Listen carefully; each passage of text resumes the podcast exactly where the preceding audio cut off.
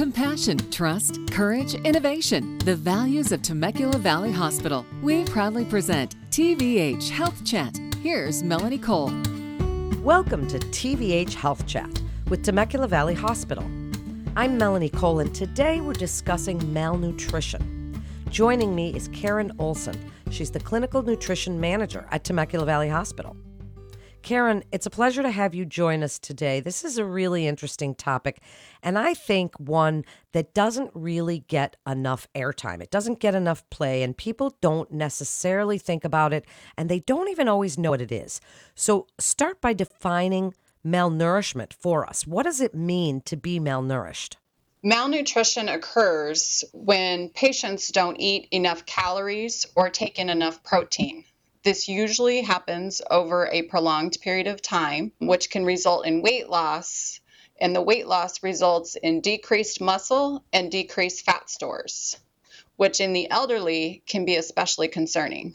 Well, tell us a little bit about the elderly then. Are, are there certain populations that you can point to that have a higher incidence of malnutrition, risk factors? And if we have elderly loved ones, what are some signs that we might recognize that would tell us this person is not getting enough nutrients? Certainly, the elderly are at highest risk for malnutrition. Studies have shown that those age 85 or older are at the highest risk.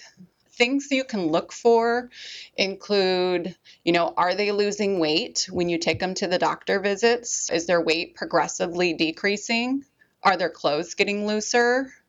Are they skipping meals or no longer eating their favorite foods? Are they starting to fall? Are they less steady on their feet? These can all be signs of malnutrition. Tell us what happens in your body, and specifically the bodies of our elderly loved ones, when they are malnourished. What's happening to them? What happens in our elderly patients is as they lose weight, they lose muscle. And with this muscle loss comes a decrease in what we call functional status. Now, functional status can mean something as simple as getting out of a chair and walking across the room, being able to get out of bed by themselves. What we see here in the hospital in our malnourished patients patients who were previously independent with what we call their activities of daily living. They could shower themselves, they could prepare meals for themselves, they could get out of bed by themselves. When they become malnourished, they can no longer do these things on their own. Sometimes they can't even get out of bed by themselves. They may require a walker, they may require assistance with doing things that they were previously able to do. And this is because of that muscle loss that occurs from the malnutrition. Caryn, why do some individuals that are malnourished have a higher incidence of hospital stays? Well, it all comes back to that weakness. Studies have shown that people who are malnourished actually stay in the hospital two days longer than somebody who isn't malnourished. They have higher risks of developing infections, they are slower to heal wounds, and they have a two times higher risk of developing a pressure injury or bed sore.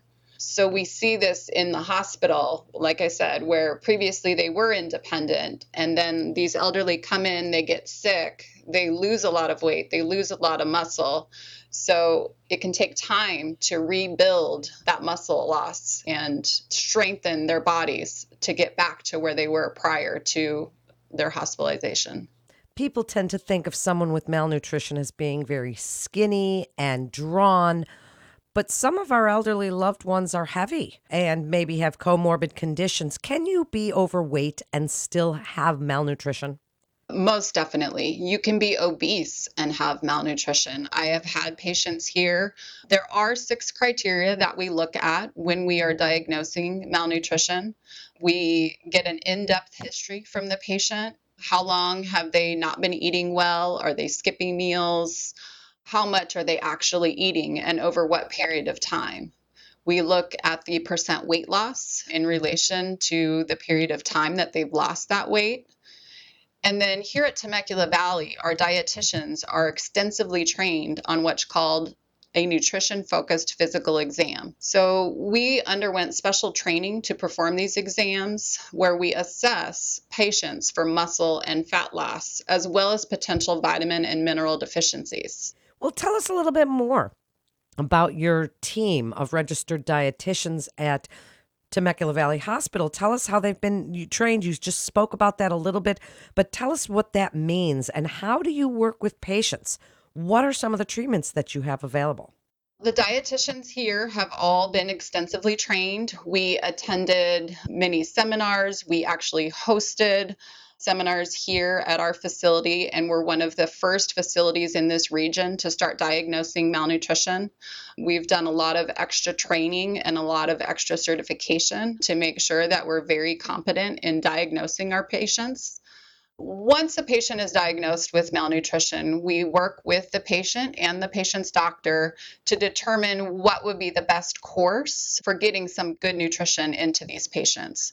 Sometimes it might mean liberalizing their diet, making sure that they're able to order their favorite foods off our menu. A lot of times it involves a protein supplement or a shake that will give them the extra calories and protein that they need to help their body recover. Sometimes it might be that they need nutrition support if they're not able to eat by mouth. Nutrition support involves either feeding them through an IV or through a tube in their stomach so that we can ensure that they are getting good nutrition to help with their recovery here in the hospital what precautions? You know you've given us what treatments are available and what signs to look for and what you do as far as an evaluation. But what about prevention? Because i think that would be our best defense against malnutrition and keeping an eye on our loved ones or anyone else we think might be suffering from it. Is there a way to prevent it from happening most definitely. I think in our elderly, a lot of them tend to live alone.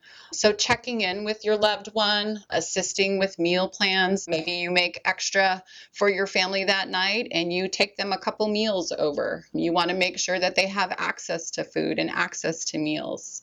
Inviting your loved one over for dinner or breakfast and encouraging them to eat with friends. The elderly tend to eat alone, and when you eat alone, you tend to not eat as much as you would if you were with a group.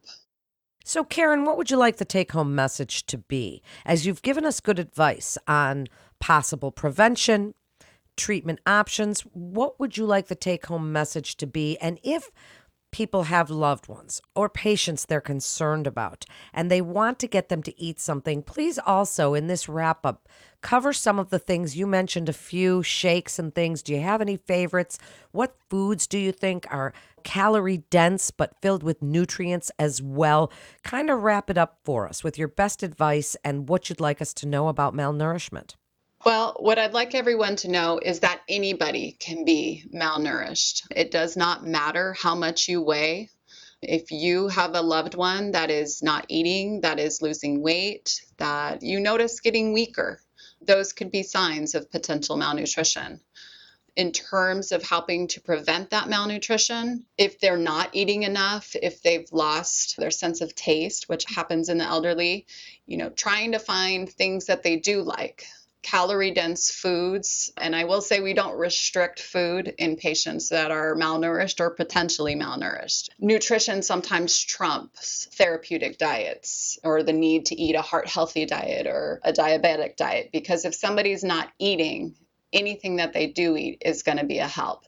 So, with that being said, eating foods that are high in calories, things such as nut butters, avocados, letting them add cream soups. A lot of the elderly like soups, but they tend to choose broth based soups. But so, choosing a cream soup can be helpful. Whole milk instead of the low fat or skim milk, things like that can be helpful. The other thing is to encourage protein shakes or oral supplements. I don't particularly have a favorite. My favorite is is the one the patient will drink. So there's many options out there. You have Boost products, you have Ensure products, Carnation Instant Breakfast. Some of my patients even will make ice cream smoothies or ice cream shakes at the end of the day, it's about making sure that you're getting adequate calories, adequate protein, and adequate vitamins and minerals. And with that being said, it's also a good idea to take a multivitamin daily for the elderly who are at risk for malnutrition.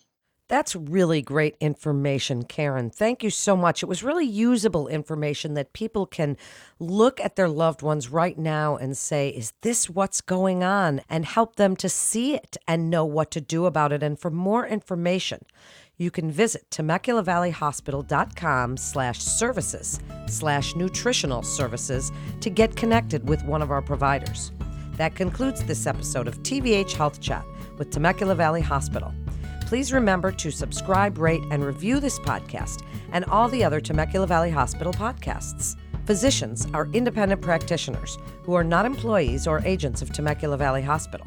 The hospital shall not be liable for actions or treatments provided by physicians. I'm Melanie Cole.